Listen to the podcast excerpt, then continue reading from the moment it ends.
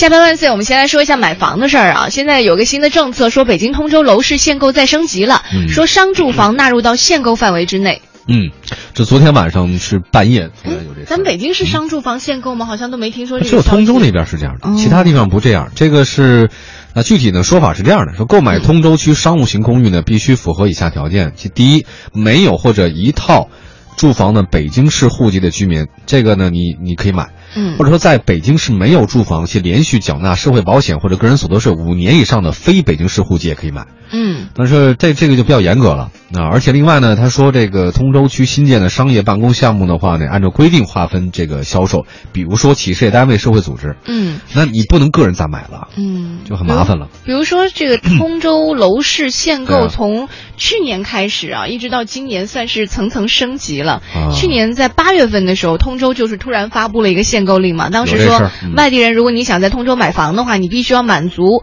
在北京市呃、嗯拥有住房，而且呃就是没有住房，没有住房而且近三年在通州区连续缴纳社会保险或者个人所得税你必须在本地，就是通州区本地，还不能是其他区，长阳、海淀都没戏。对，现在改了一下，改了改了，嗯而且这次呢，据说通州想这次呢再次升级限购措施，想进一步挤出房地产市场的投机炒作和需求。嗯，限购是从 六号，也就是今天开始执行的。昨天晚上，通州商住项目开发商是连夜的在卖房。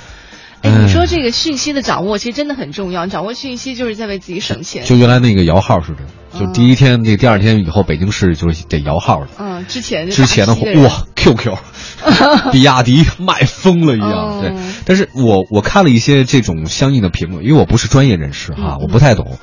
但是有些这个房地产行业的这个政策专家就是说，为什么相应这种政策消息都是突然在半夜出现？为什么？我也不知道，他他们他们在问这事儿啊。然后第二个，为什么让人非常费解的一些这种政策和消息，总是在北京出现限购的？因为现在除了北上广深之外，好像其他地方不限购了。因为太多人愿意到这个地方来发展。对对对，所以通州这个地方比较特殊，反正在大家说什么都有。不过哎，但是我讨论这事儿也没有意义啊，嗯因为我也买不起啊，因为那六万多了，好像好几万，好你是。买不起，你不是太多了不让买吗？